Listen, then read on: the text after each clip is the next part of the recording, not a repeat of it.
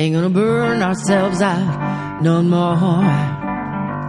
Ain't gonna burn ourselves out no more. Got each other on our side, plus all the folks at Fried, the Burnout Podcast with Kate Donovan. Hey, Fried friends! In the craziness of this time we're living in, I have had the wonderful opportunity to meet so many of you on the free calls that I offer. And doing these free calls, there's a pattern that I noticed. Instead of selling you on one on one coaching, I've been sending loads of you over to my Master Your Own Energy online course. Master Your Own Energy is totally easy, totally DIY, and it has a massive discount available to you through the end of April 2020.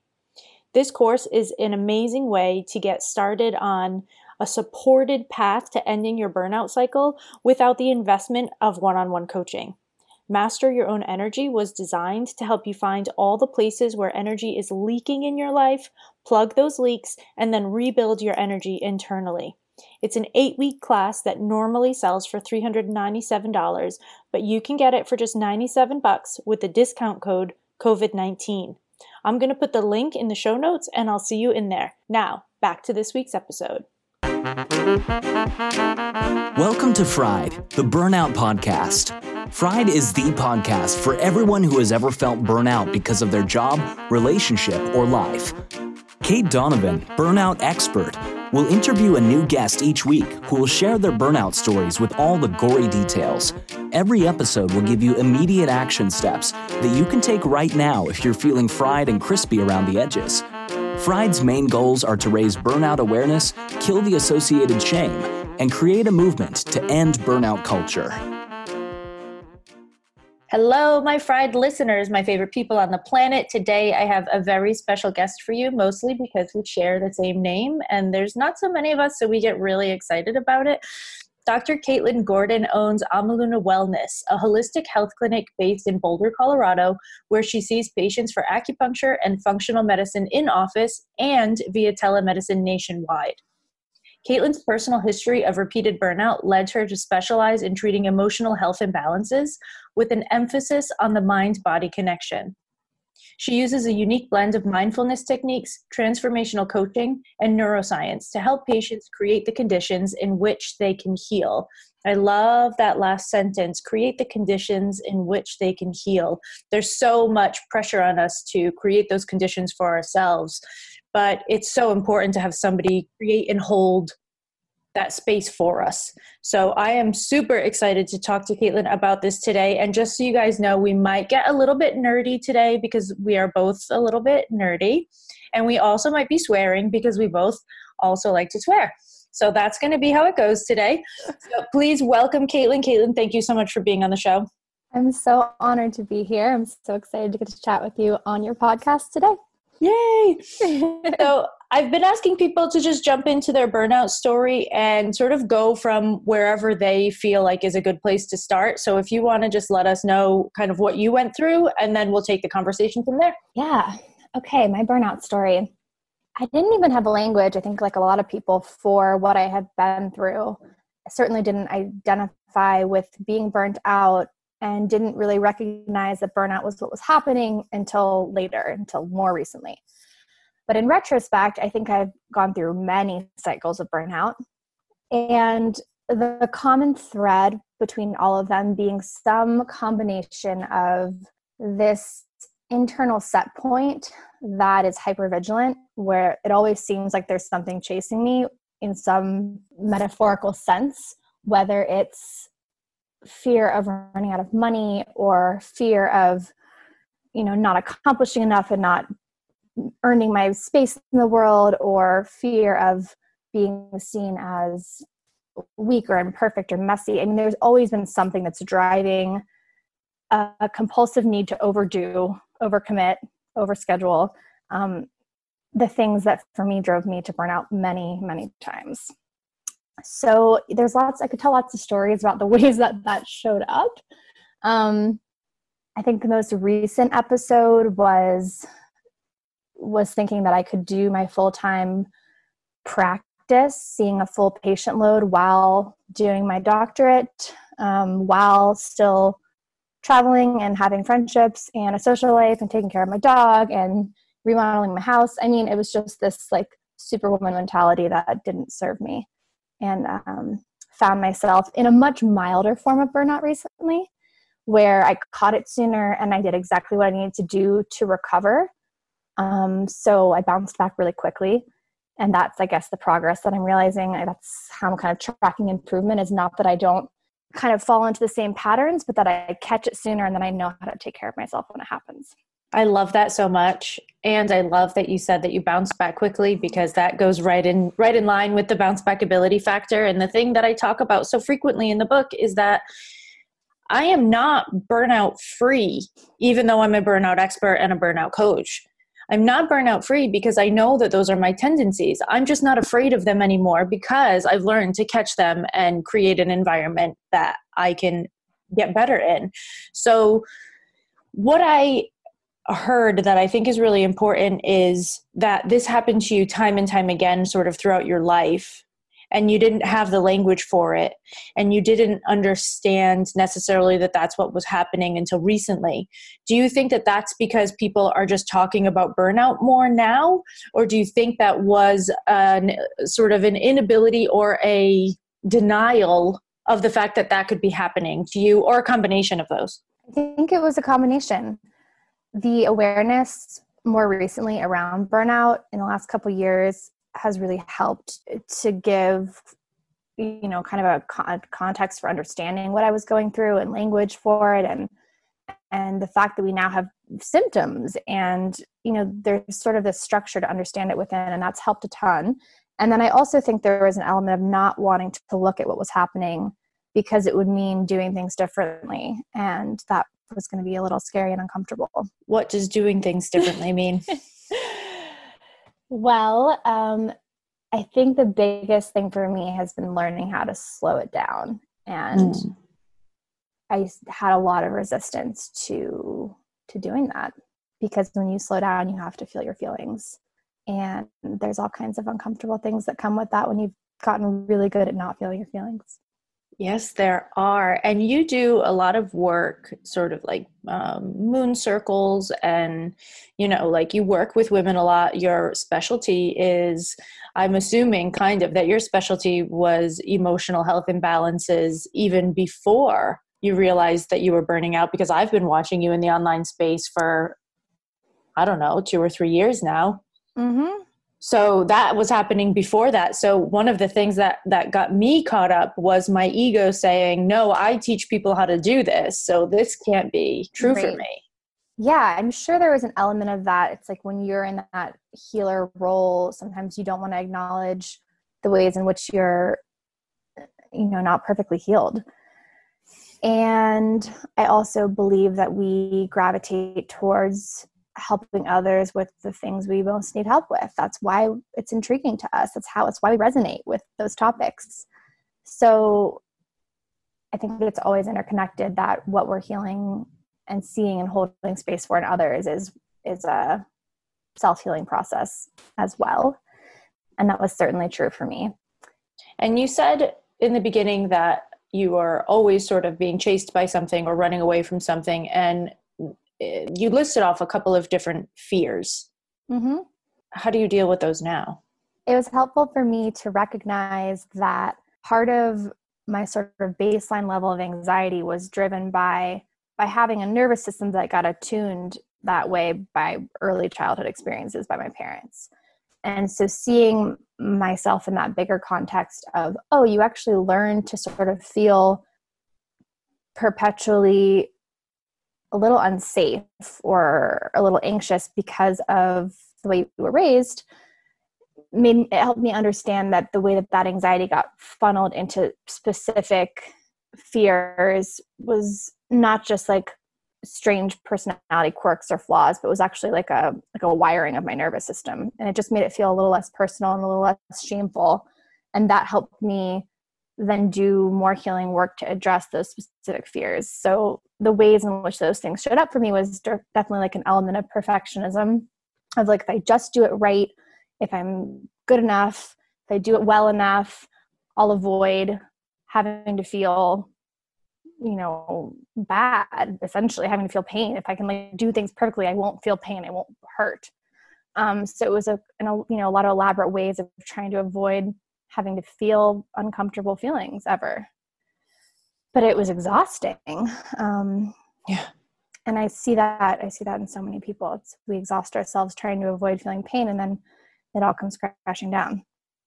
And you've said uh, a couple times on social media, you've written about this, um, like striving for bodily perfection and sort of acknowledging a thin privilege, and at the same time saying, This is part of my perfection that I was aiming so hard for all the time and unable to love myself because of. Yeah.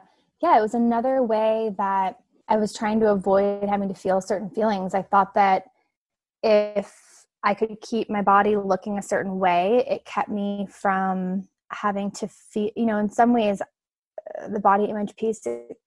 One, it was just a general point of of anxiety, kind of getting funneled into control, right? Like feeling like we have control over something is soothing for anxiety, and so feeling like we have control over how our body looks is one way that that's a really common way to do it. So some of it was just that, generally speaking, but also feeling like I had this um, ideal body was sort of a way that I felt protected from criticism from other mm. people and that I felt like I got attention or admiration or that I didn't have to feel that I felt seen. Um, so there was all kinds of stuff wrapped up in that for me that was interesting to look at and that underneath it was this like deep fear of one not having control and then two becoming invisible by looking average hmm. oh my god my whole body just went like because that's not something that i would have ever ever admitted to in my life but since coming back to the states and getting back into life and then rupturing my achilles and spending 4 months in bed i'm much bigger than i've ever been and still smaller than the average American woman. Right. So I'm not, it's not like I'm not crazy. Mm-hmm. But I don't know how, even currently, even with all the knowledge that I have, and even being very strongly behind the body positive movement, I don't know how to live in this body. And I've always gotten attention for, as a gymnast and an athlete, I always got attention for my body. Mm-hmm. I was never real like skinny. I was skinny, but not like I was always a strong, right? So even now, when you say that, I'm like, oh shit, I'm I'm doing that to myself, like literally right now. yeah, it's it's so interesting because I posted that about how to me feeling invisible is actually feels really vulnerable and and it's like I don't I want to be seen and noticed and there's a part of me that's like you know that there's a sense of protection in that like like the wanting to feel special and and noticed um and for some women it's the other way right like there's a lot of trauma manifests as people who put on weight as a way to feel invisible um, because that feels safer to not be seen and so it's interesting to me that we can that it really can go to either extreme but that the way we use our body says so much about kind of how we orient to being in the world to taking up our space in the world. To taking up space in the world, right? Yeah, yeah. exactly. And yeah, it's challenging. yeah, it really is. As and in particular. Yeah, no kidding. And you said you've said the word trauma a few times, and that's something that we've talked about on the podcast quite a bit. But I think that often people think that if they had a fairly decent childhood, that they don't have trauma. Yeah. Right, because trauma is a really charged word, and we think trauma and we think, you know, people who've been in combat um, or people who work in like emergency rescues, or you know, like that it has to be really acute and extreme. And as you know, and as you've probably talked about on the podcast before, there's lots of micro traumas that happen throughout life and it can be something as small as having a parent who is depressed and didn't do a good job of emotionally attuning to you because they were checked out. And that's traumatic.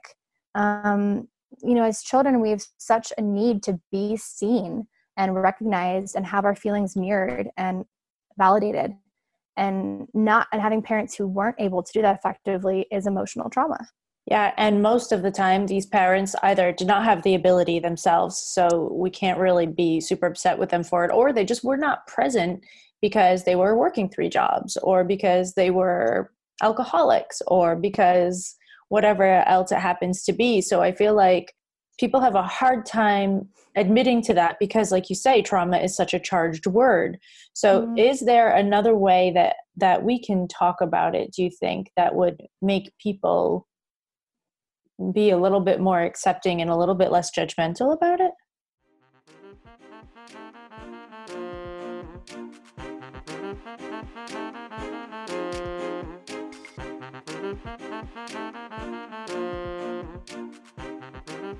Fried fam, I tell you in nearly every episode that step one of your burnout recovery is blood work. And I know that a lot of you avoid it because it's a pain and because your doctor has told you that everything is quote unquote fine. And they refuse to test all the things that you think you need. What if I told you that you could test what you want, when you want, from your home with just a couple of drops of blood? Siphox Health allows you to do just that. You can buy tests as one offs or join a membership. Either way, you can test and track your results to help you make decisions about your burnout recovery journey. Get 10% off any membership, subscription, or one time test kit right now. Go to siphoxhealth.com forward slash fried for your discount.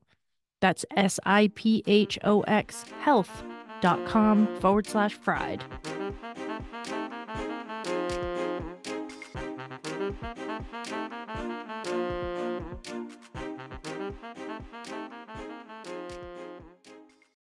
I don't know. I think that's a great question because I, I agree. There's this there's this sense that if we own that there was some emotional neglect or verbal abuse or some other version of trauma, then there's this sense that we're being ungrateful towards our parents. And most of us are really resistant to anything that's going to feel like a lack of gratitude towards the people who cared and raised us.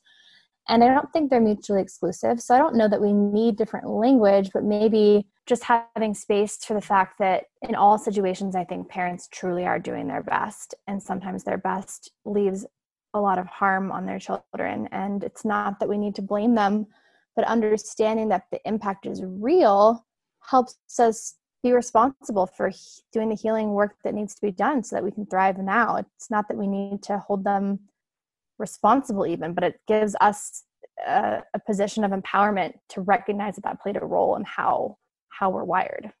Yeah i think that you know the more research that i did and the more that i read i feel like most of the most of the behaviors and patterns that lead to burnout are rooted in trauma. And most of it is either family of origin or cultural expectations right that we either fit or don't fit right? Yeah and so interesting to consider cultural expectations as a as that there's kind of a systemic um, disempowerment and trauma that happens from that. Because um, i do tend to think of trauma as being inter mainly interpersonal. Um, you know even though certainly there's like you know trauma from natural disasters or like accidents. But yeah that the element of kind of the repeated disempowering messaging that we get culturally um, and the impact that has. They've said now that it's something as early as girls as early as young um, as young as three years old are having body image issues. Oh, makes my heart hurt thinking about that. I remember reading something recently in a similar vein about how like seven to nine year olds were like that was commonly when girls started wanting to be on diets. You're like seven to nine? It's just yeah. Yeah. When your body is just supposed to be just supposed to be growing. growing thing yeah. right. Just supposed to be a vehicle for exploration and pleasure and joy which is still what it's supposed to be these days but we forget that. We're not ornamental. Talk about that a little bit more. We're not ornamental. Mm.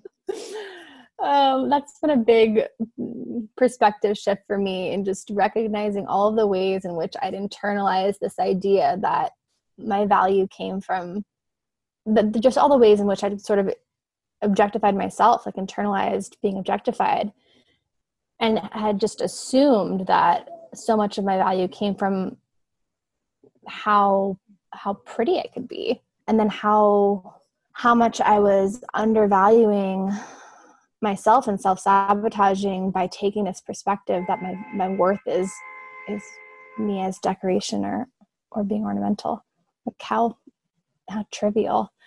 Um and just that that perspective was perpetuating low self-esteem. Because how can you feel good about yourself if that's what you think your value is?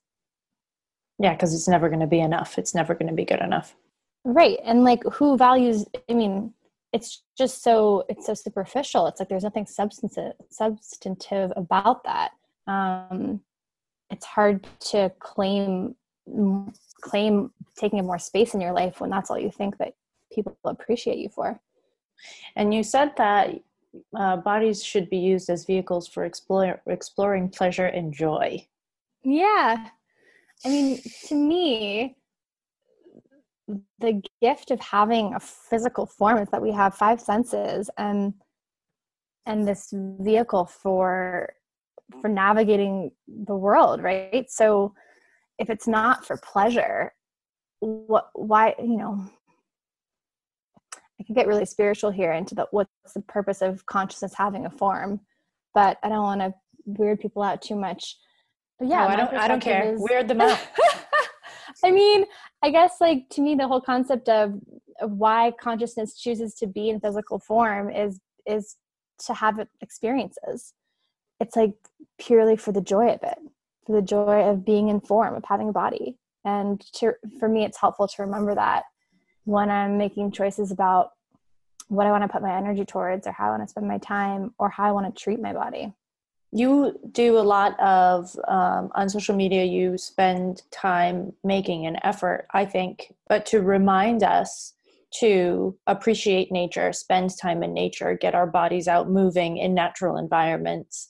And how do those does that play into like that pleasure and joy for you? Yeah. Well and that's such a great question because it was such a powerful and still is a powerful part of my burnout recovery process and my burnout prevention process um, and just my general self-care is being out in nature is one of the fastest avenues for me to get back into my body and out of my head and to tune into my senses and to feel pleasure in my body to feel strong in my body to appreciate visual beauty and smells and sounds and it just feels like one of the most transcendent meditative things I can easily do on a daily basis other than actually meditating. And it's been so healing for me on many levels. And I think we all have, many of us have access to that that we don't take advantage of. And it doesn't require money or like special products or paying anyone else to get outside. Yeah, yeah. This and you said something that i find extremely important. I did a hashtag straight from kate mini episode about this because i think it's so important. You said it was part of my burnout recovery and part of my burnout prevention which means that you distinguish those two things from one another. Mm. can you tell me how? Yeah. Burnout recovery for me was a more was taking the things I do for burnout prevention and doing them in a more concentrated and a higher dose, essentially.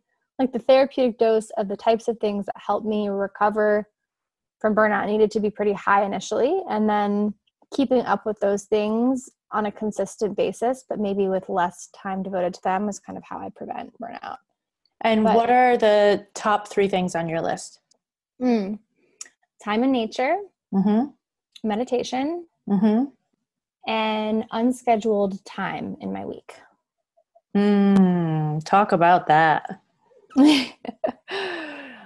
so, one of the ways that I've driven myself into burnout multiple times is by taking every hour of free time in my week and putting something in there. So, planning my time in a way that doesn't leave any space for feeling into what I might need in a particular moment without anything on the agenda.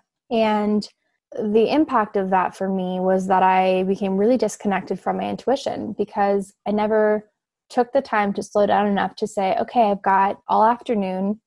What do I need? I never had that moment because everything was planned in advance. And that's a really disconnected way to live your life. And so you don't pick up on the cues that something's not working because you're just doing the next thing on your list. And for me, recognizing that meant initially I still had to put something in my calendar that said no plans and I'd block off four hours. And I started with a four hour window once a week. And even that felt terrifying at first. I was like, I'm wasting time. Like I have things I need to do. Like I can't leave this unscheduled. Like just that meeting that you have to have, like put that there or whatever. Um, so it was really uncomfortable at first. And with practice got easier. And then yeah, I've slowly kind of chipped away at things in my life that were non essential to make space for more unstructured time. And that's been incredibly healing. And I know that it helps prevent burnout for me. When you say like stripping away the non essentials, what what's dropped off the wayside? Well, I've learned how to delegate. That's been really helpful. So there's certain things that I've outsourced that I used to do myself. I hired house cleaners. Mm-hmm. Um, I hired a personal assistant. Mm-hmm. I occasionally have other people walk my dog. Mm-hmm. Um, and I, granted, I get that these are things that you know there's a level of privilege in being able to afford to outsource. But I also did these things before I thought I could afford it, and by doing them, I created more financial abundance by freeing up my energy.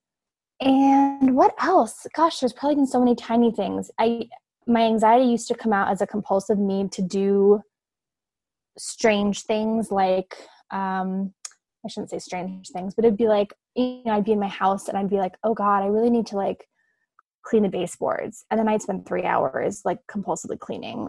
Or i would feel like um like there were errands that i had to run that day. Like this inability to sort of be like that's actually not a priority and I, that can get done later so a lot of it's also been pacing and being like, not everything is urgent. And I need to actually have the ability to look at my to do list and pick maybe one or two things that are urgent and trust that everything else can wait.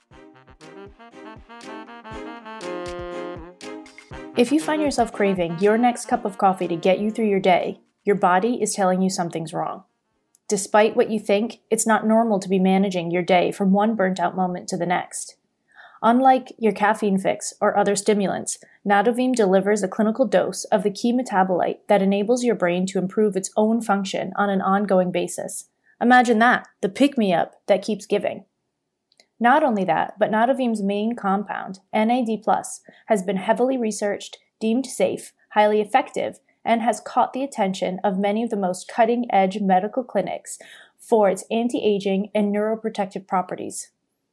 They've even extended a 20% discount code only for the fried audience, so you can grab yours now at www.nadovim.com with the coupon code BURNOUT.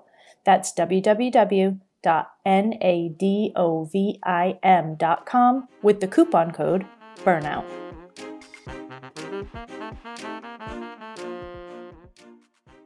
Have you ever seen? I can't remember um, who made it. The square that's like urgent. Oh, I've heard of this. Non-urgent, um, important, non-important, and yes, you're supposed I to. I read about this recently. Oh, who is that? I want. So I, for some reason, I'm like the word, the name Eisenhower is coming into my mind, and I don't think that that's it. But I, I that might be it. It might be, but I will find it for you guys and post it because this is actually really important. There, it's basically just a simple square, and on the top, it's broken into um, four smaller squares. So there's like a cross in the middle, and it says on above the top two it says urgent and non-urgent. And then on the side it says important and not important. And your job is to focus on doing the things that fall into the box that say urgent and important and let the other three boxes go unless you have the space and freedom and will to go on. But there's your your focus should always be on getting that x in the box that is important and urgent and just and nothing else. Totally. And with burnout my experience at least is when you're in recovery from burnout you only do that box and you only. have to let the other three go like that's part of your recovery process is being like nope the capacity is not there for the rest of this yeah i call that with coaching clients i call that life pruning Mm-hmm. Love that. Yes. Right. We just cut away all the Mhm. shit you don't need. Yep. Mhm. I mean, people hate it in the first five minutes, right? Right. then they love it like an hour later. Mm-hmm. But in the beginning, like you said, it's it's really scary. Right, because there's this part. I mean, it, again, it comes back to that nervous system wiring that sort of drives that fear of slowing down and saying no to things. It's like there's a part of you that actually feels physically threatened by doing it that way because you've been operating this mode of like, if I don't do these things, something bad will happen. And so you're confronting that. Well, and for me, it, it also hits on something that you wrote in your in your burnout story when when you filled in for the um, for the guest spot. You said my worth was tied to productivity and external success. That's part of my burnout story too, and it's part of so many other burnout stories. So then the question becomes: uh, Can I stick to this important and urgent box and still value myself? right. And if I'm taking rest days and not accomplishing anything, do I still have worth? And Yeah. can I be with my own anxiety that comes up around that? Because if you can't, you'll go back to doing what you were doing before. And so, so much of that process is creating some capacity for being with your own discomfort and trusting that it's going to get easier with practice. And that some of that belief that your worth is tied to something deeper than what you accomplish or how many boxes you check off your to do list is faking it until you make it. I mean, it's genuinely just being like, the evidence will come by me practicing this. how did you create space to be with your own discomfort? I have an incredible therapist who mm-hmm. has been really helpful. I'm a big fan of somatic based talk therapy. So, making an important distinction that somatic based talk therapy is someone who you're not just talking about your challenges, you are touching upon a challenge and then immediately looking at where in your body you're feeling sensation. So you're noticing what gets contracted, what gets feels frozen, what feels hot. Like you're you're connecting your emotional experience to your physical experience repeatedly. And in doing that, in devoting some attention and some breath and some awareness to where physically you're having a reaction in response to whatever emotions coming up, you that's how we build capacity for feeling feelings is having a somatic experience that we stay with. Um, and so yeah i literally had to learn to do that. It was a skill that i learned. And meditation helped reinforce that but the combination of those two things were most helpful. Yeah, in my life, it was quite similar. I uh, used yoga nidra during that time. mm, love yoga nidra hmm me too. And that was that was my way through because it gave me 15 minutes where I was actually in my body. I actually recorded a yoga nidra. Maybe I should send it to everybody or put a, put a link to it. I recorded a yoga nidra for participants in a Listen Up Your Body is Speaking course, online course that I did, I don't know, three or four years ago now.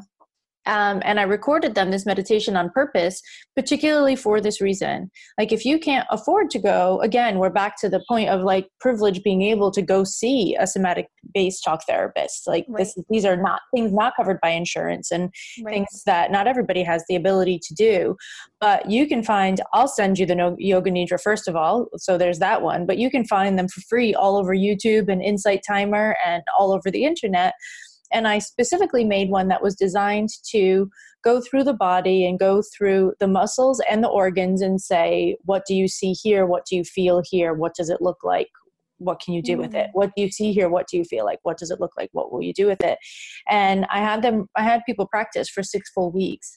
I had people mm-hmm. write to me almost two week, two years after the course ended, saying that this was the practice that always that like helped them get through that part because just like you're saying unless you learn to actually notice in your body where it's happening and look at it and say oh like i can do that it becomes so much less scary Mm-hmm. Yeah, absolutely. I think in cre- in connecting our emotional experience to our physical sensations, we start to feel the truth of emotion just being energy.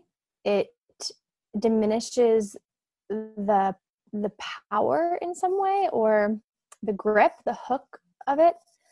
And uh, you know emotions themselves if we if we get nerdy about neuroscience and you know this but maybe your listeners don't an emotion if we don't feed the story behind it lasts you know less than a minute. So what perpetuates any emotional state is the mental story the looping that we do. We feed the emotion. And the emotion in the body if we're able to actually feel the somatic, the physical experience of the emotion and hold space for it, it passes really quickly. And emotions are so much less scary if we only have to experience them briefly. I think most of us, what we fear is that we're going to get stuck feeling a certain way forever or for a long period of time, that our suffering will be extended. And so when we do that somatic work, it builds this trust that things will move through and out. and we won't get stuck. Yeah, this to me is like the um, almost identical to the uh, definition of bounce back ability. Mm-hmm. Your ability to get totally thrown off course by random things in your life, internal or external, feel whatever it is that happened, and come back to yourself right? You you know that no matter what it is you know it's not going to stay and you know that you have the ability. Whether that ability means you can do it yourself or whether that ability means you know who to call on to help you right. totally irrelevant right? But you have the ability to come back to bounce back. Yes. Yes. I mean it's such a yes i agree. And i'm so i'm so happy that you you're promoting that concept as being the basis for for good health really right? Because what we're going for is stress resiliency. It's not that we can create some kind of life where bad things don't happen. It's that we can have some faith that we're going to be okay regardless. Yeah that's that that is exactly it. Somebody asked me recently but what is bounce back ability? And i said for me it's a four part thing right? It's resilience and trust and grit and surrender. Mm. It's all those four things together. Mm-hmm. Because we don't get through this, I don't think one of the reasons I think people burn out, especially now, is because we have a huge amount of spiritual bypassing. Mm. Right? Everything can be flipped into a positive, and the faster, the better. And sometimes we don't give ourselves enough time to actually notice if we're having a quote unquote negative emotional reaction. We just try and find the silver lining. We're like pulling silver linings out of clouds that don't belong to us. Mm-hmm. Because we don't trust our own ability to feel it and handle it. Right. Totally. And and yeah, that concept of spiritual spiritual bypassing, you know, or that word can kind of sometimes that's like a, a charged word, but like you said the the compulsiveness around being compulsively optimistic to the point where you don't have any space to feel something uncomfortable is just another fear response. So it might seem positive on the outside but you're still being driven by fear. And yeah it's counterproductive. Can you explain that a little bit more for the people in the back? Um you know what we what people call toxic positivity or that this sort of denial that there are negative or uncomfortable feelings to be had, but there's value in that. I think that's still driven from fear. It's driven from fear that either we don't have the capacity to feel those things or that we'll get dragged down by them or that by being in that vibration we'll be attracting more bad things. You know, all of those are fears. And ironically, fear is a very low vibration place to be. um, so yeah, it's. It, I always think it's not. To me, the goal isn't to be optimistic all the time. The goal is to have a little neutrality towards our emotional state, and so neutrality would mean that there aren't good or bad emotions, and so we don't need to avoid certain ones or uh, put all our energy towards certain ones. We just need to allow them in. Yeah, and what just hit me now is that when uh, people that have a tendency to repeatedly burn out, which most people that have burnt out have a tendency to repeatedly burn out again. yeah, these things don't. This is not usually a one-off. Like, sorry, everybody. Um, but one of the things that is like sort of just tied into that so strongly is self-worth, which we've talked about a couple of times today.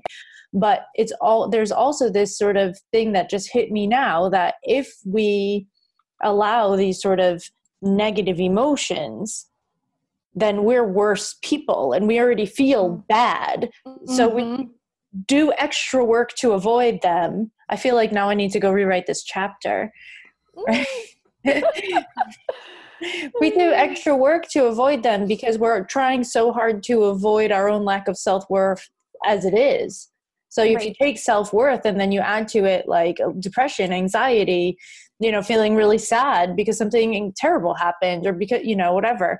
I remember having a patient when I was still in Warsaw and she had just miscarried. Mm. And then she said, uh, Well, you know, but I've just got to keep going. And I was like, uh, No, N- no, you have to stop and grieve. And she said, Well, I don't know how.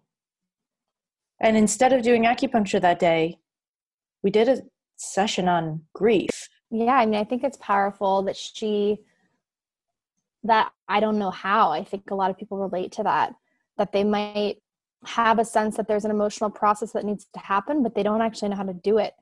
And that can feel overwhelming. And like you said, if if you're already feeling burnt out and there's this big piece of self worth, feeling like your self worth is low, then you're having a negative emotional experience. And then on top of all that, you feel massive shame for Mm. having an emotional negative, you know, it's that shame piece of like, not only do I not feel good emotionally, but I'm judging myself for it.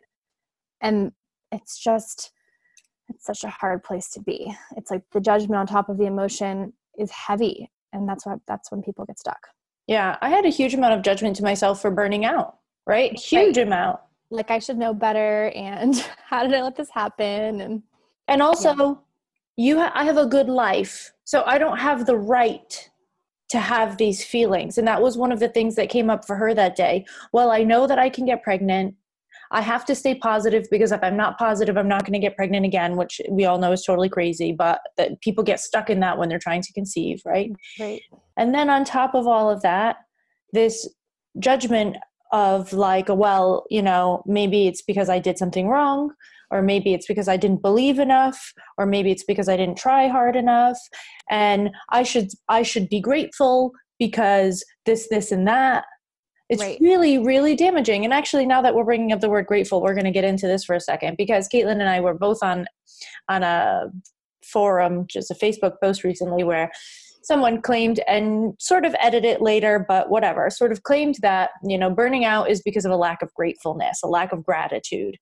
And Caitlin said, Well, Caitlin, do you have something to comment on here? and I went for it and I tried very hard. I made a grand effort to stay in my own body and not come from a place of combativeness or aggressiveness um, because I was angry when I read it the first time. Like, do not blame people for burning out. These things are happening in our brains. These patterns that we have are happening because, like you said, of this neurological development from when we were children most of the time. I didn't create this by not being grateful enough. I was trying to protect myself. So, uh, for anybody out there listening, I've said this a couple of times in the podcast, especially this season because it keeps coming up. But listen to me really carefully.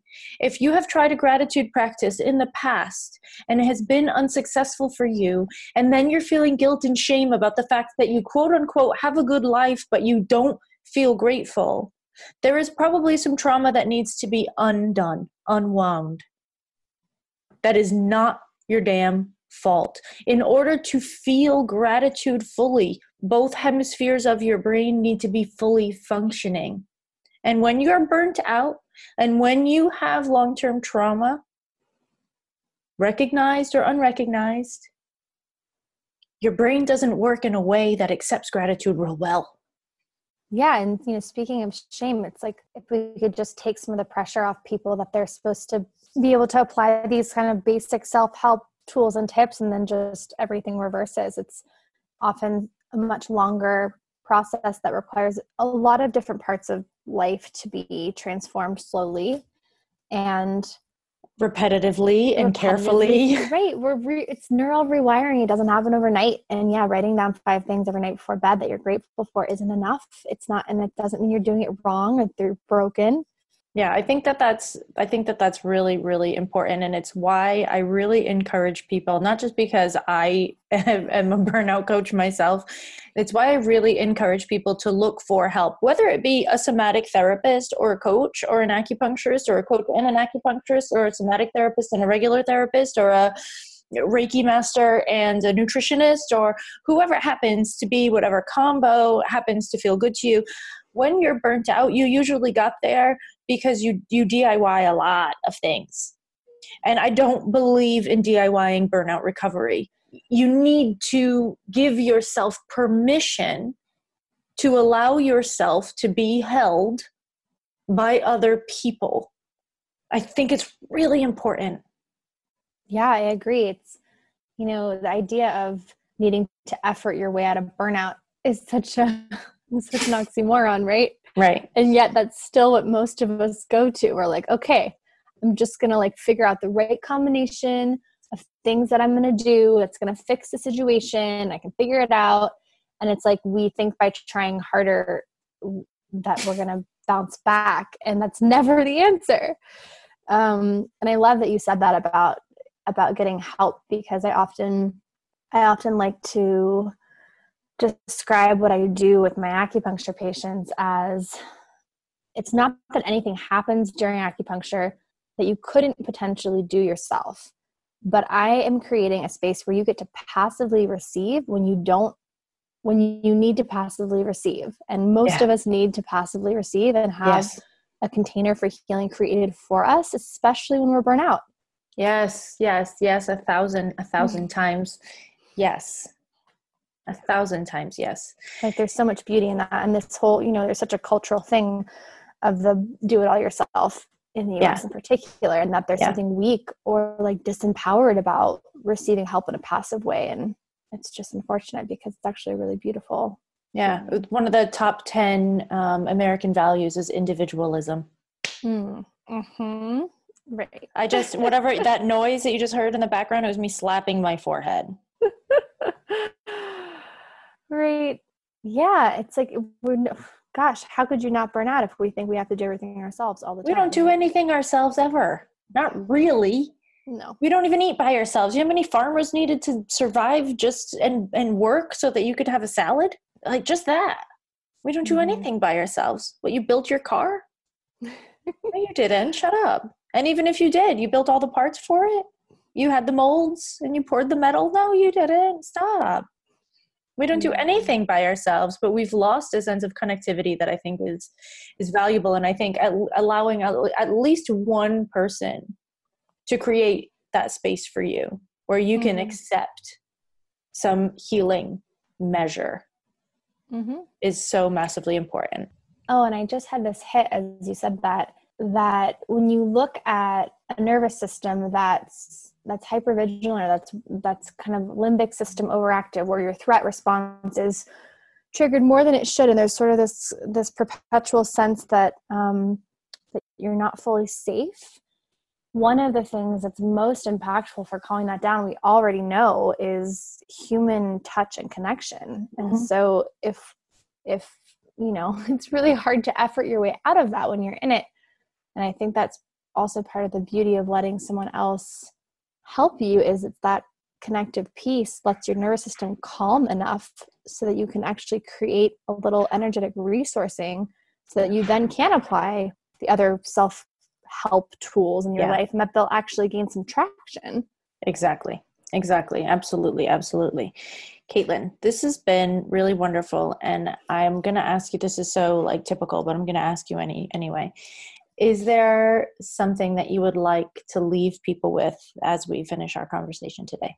I think I would like to leave people with with this idea that if you are feeling burnt out and you're looking for the first next step that in my experience the best first next step that I took was looking at what made me feel safe and held in my life and how I could do more of that. I think that is a beautiful thing to look at. Caitlin, thank you so much, so much, so much, so much for being here with us today. I will put all of um, Dr. Caitlin's information in the show notes so that you can find her everywhere that she hangs out. I highly suggest spending a lot of time on her Instagram account because it is very, very inspirational and empowering and is a constant reminder to me to slow down and pay attention. And I really appreciate it. So I know that other people will really appreciate it.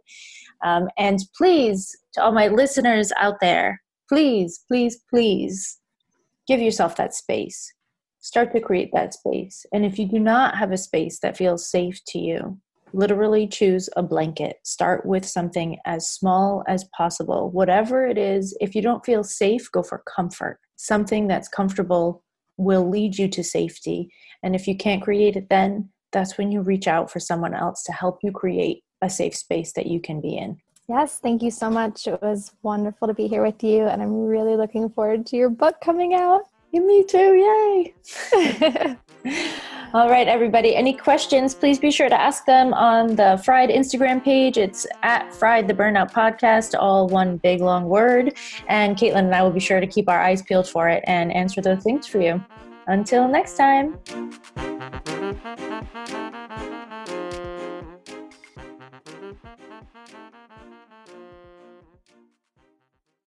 Ain't gonna burn ourselves out no more. Ain't gonna burn ourselves out no more. Got each other on our side, plus all the folks at Fried, the Burnout Podcast with Cait Donovan.